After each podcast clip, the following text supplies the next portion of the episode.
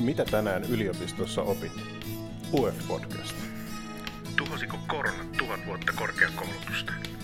Onko nuorten ja heidän opettajiensa elämä nyt pilalla? Onko maailma korkeakoulujen ympärillä muuttunut? Näihin kysymyksiin pyrkivät löytämään podcast-sarjassa vastauksia yliopistolehtorit Helena Kantanen ja Vesa Paajanen.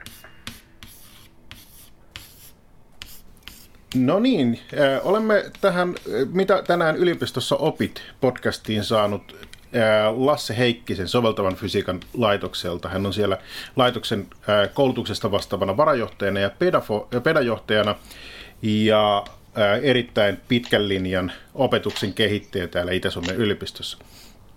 Ja fysiikkaa pidetään usein aika vaikeana ja ehkä kylmänä luonnontieteen alana, jossa maailmaa tarkastellaan paljon erilaisten yhtälöiden avulla, mutta kuitenkin fysiikan alalta on aina Erik Matsurista alkaen tullut monia innovatiivisia opetusajatuksia. Mistä tämä voisi johtua?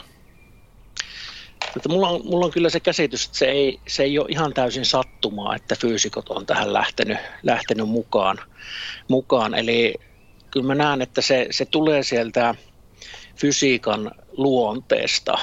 Siis siitä, niin kuin mainitsit, että niitä, niitä teoriaa tai sitä luontoa, ympäröivää luontoa me kuvataan, kuvataan yhtälöillä. Eli, eli siinä jo meillä kieli tiivistyy aika paljon. Eli, eli me, tuota, ää, me tiivistetään sitä, jolloin sitä hyvin äkkiä tulee semmoinen, että sitä ei enää tavan kansalainen ymmärrä. Eli että jos me mennään varsinkin nyt ihan viimeaikaisiin fysiikan teorioihin, niin ne, ne, e, e, siitä ei saa mitään kiinni. Eli se kieli alkaa olla jo niin vaikea, että siitä, sitä, ei, sitä ei ymmärrä. Toki matematiikassa on ihan sama, ja, ja matematiikkaahan se sitten alkaa ollakin, ollakin se fysiikka loppujen lopuksi. Eli yksi tämä, että, että se, se kieli on sellainen, että sitä ei ymmärretä. Ja sitten se, että tämmöinen fysiikan rakenteellinen luonne, eli, eli meillä tuota, opittu rakentuu aiemmin opitun päälle. Eli jos ei ole perustat kunnossa, niin vaikea siihen on sitten lähteä jatkamaan. Eli mä, mä epäilen, että, että tuota, hyvin pitkälti niin se johtuu siitä, että fyysikkojen on täytynyt ruveta miettimään, että miten me saadaan tämä oppi menemään perille.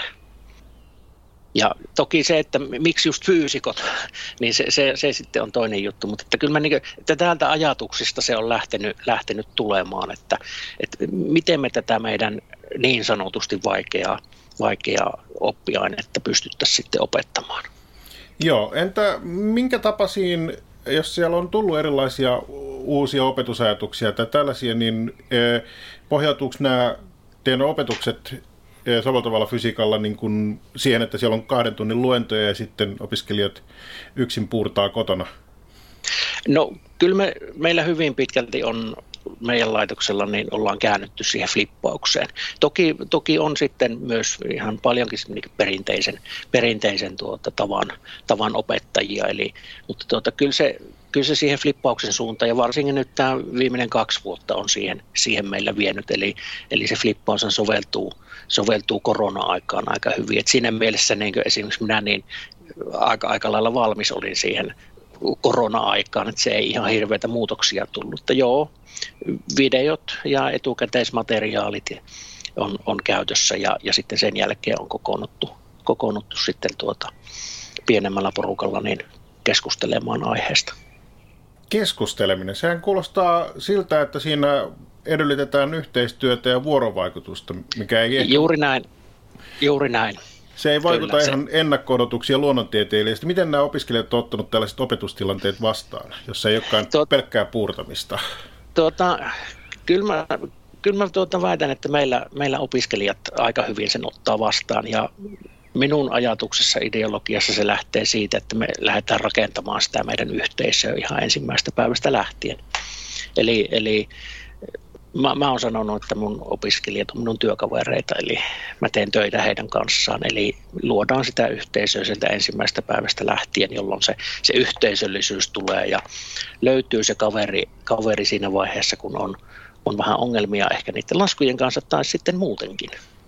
Eli sieltä se, sieltä se lähtee meille. Toki meilläkin on sitten, on sitten tuota osa. Joo, ehkä se luonnontieteilijän prototyyppi, fyysikon, matemaatikon prototyyppi voi olla se semmoinen introvertti yksintekijä.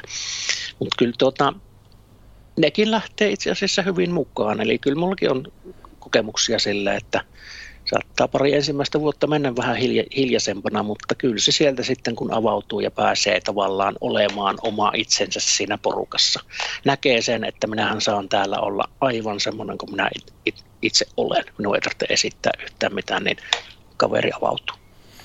Joo, entä tota, kun puhuit tämmöisestä, että pienryhmien tapaamisista ja tämmöisistä prime-timeista, niin, niin tota, tähän kuulostaa vähän semmoisilta perinteisiltä englantilaisten huippuyliopistojen malleilta.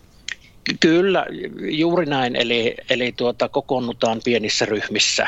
Pienissä ryhmissä ei niinkään, ei niinkään koko kurssin kanssa yhtä aikaa. Eli, eli se vuorovaikutus, niin kuin tuossa sinäkin mainitsit, niin se, se on ihan A ja O. Eli tuota, se, että sä pääset juttelemaan pienen, pienen porukan kanssa ja sä pääset tavallaan iholle sen asian kanssa ihan, ihan yksilötasolla, niin sä pääset sen ö, oppimisen ongelmiin kiinni, niin sä pääset sillä tavalla paremmin auttamaan, auttamaan sitä opiskelijaa. Joo, ja tuota, Joo, no meidän malli se primetime on tullut Jyväskylästä, Jyväskylän fysiikan laitokselta, mutta kyllä siellä on sitten piirteitä tähän Oxford ja Cambridgein samantyyppisiin, samantyyppisiin ideoihin. Joo, ja toimiko tämä pienryhmien tapaaminen, nyt kun on ollut tätä etäopetusaikaa ja, ja sitä, että kaikki ei pääse paikalle, niin onko se toiminut sitten niin kuin etänä ihan hyvin? No siis toimii, toimii niin hyvin kuin se nyt voi etänä toimia, mutta siis ei, ei se, mä oon nyt tässä viime aikoina, mulle on tullut ehkä sellainen ajatus mieleen, että kun tämä meidän vuorovaikutus, mistä tästä nyt on tullut, ollut puhetta, niin jos se käännetään nolliksi ja ykkösiksi, niin silloin siinä, siinä konversiossa katoaa jotain. Eli, eli siinä mielessä se, että meillä on tämä tekninen väline tässä, tekninen väline tässä meidän vuorovaikutuksen välissä, niin ky- kyllä siitä jotain katoaa. Että ei se, ei se täysin korvaa sitä semmoista, semmoista tuota, läsnä olevaa vuorovaikutusta. Mutta ky- kyllä se, sekin, että ollaan pienemmissä ryhmissä, niin ainakin meillä on kokemus, että no tietysti riippuu vähän porukasta, mutta kyllä ne, kyllä ne keskustelee aika hyvin pienemmässä porukassa ja jopa ihan kamerat auki ja mikit auki. Toki se, siihen tekee myös se, että porukka on heille tuttu. Joo, ja tämä keskustelu ei kuitenkaan haittaa oppimista. ei, päin, päinvastoin. Päinvastoin. Mä, oon, mä oon aina sanonut, että, että ihminen kun tuota aukaisee suunsa, niin toivottavasti se olisi se asia, idea käynyt hänen aivoissaan ennen kuin se tulee ulos. Eli siinä vaiheessa, kun ruvetaan keskustelemaan toisen kanssa, niin siinä vaiheessa sun on täytynyt ajatella sitä asiaa. Ja se, se, on, se on se juttu. Entä Lasse, mitä sinä olet tänään yliopistossa oppinut? Onko jotain hiljattain löytynyt uutta opetusratkaisua tai... Tota, no ei, ei nyt mä mietin tuota, tuota kysymystä tuossa etukäteen ja kielto oli vähän, että ei mennä mihinkään teorioihin. niin ehkä, ehkä niitä mä oon tässä viime aikoina nyt mielessä pyöritellyt vähän kognitiivista psykologiaa lukenut, mutta ei mennä sinne, koska se kielto oli, kielto oli niin, niin tuota, mutta ei, ei, mulla ei ehkä semmoista ihan nyt ole tähän suoraan semmoista konkreettista, konkreettista ajatusta, mutta, mutta tuota, tämmöistä intuitiota mä oon pyöritellyt, pyöritellyt mielessäni, eli miten, mikä se asiantuntijan intuitio on ja miten, se, miten me voitaisiin sitä tukea, mutta, mutta tuota, tämä on vielä mulla semmoisella ajatuksen oppimisen asteella itselläni. Ei, ei mitään konkreettista nyt semmoista uutta hienoa oppimis- opetusinnovaatiota ei ole tullut tällä hetkellä. Ää, mutta kiinnostavaa kuulla, että se olet niin kun lähtenyt etsimään opetusratkaisuja niin, ja, ja tota, uusia ajatuksia jostain fysiikan kirjojen ulkopuolelta. Onko se tavallista? Tota, ei, se, ei se ehkä välttämättä tavallista ole, joo.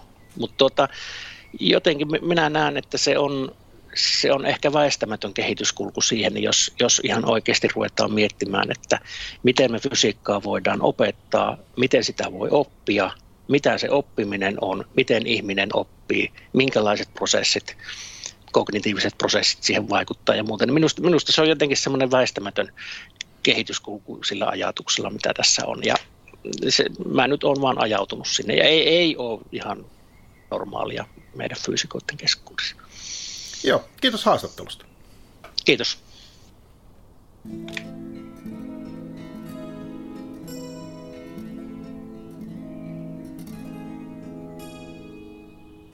Entä mitä sinä tänään yliopistossa opit?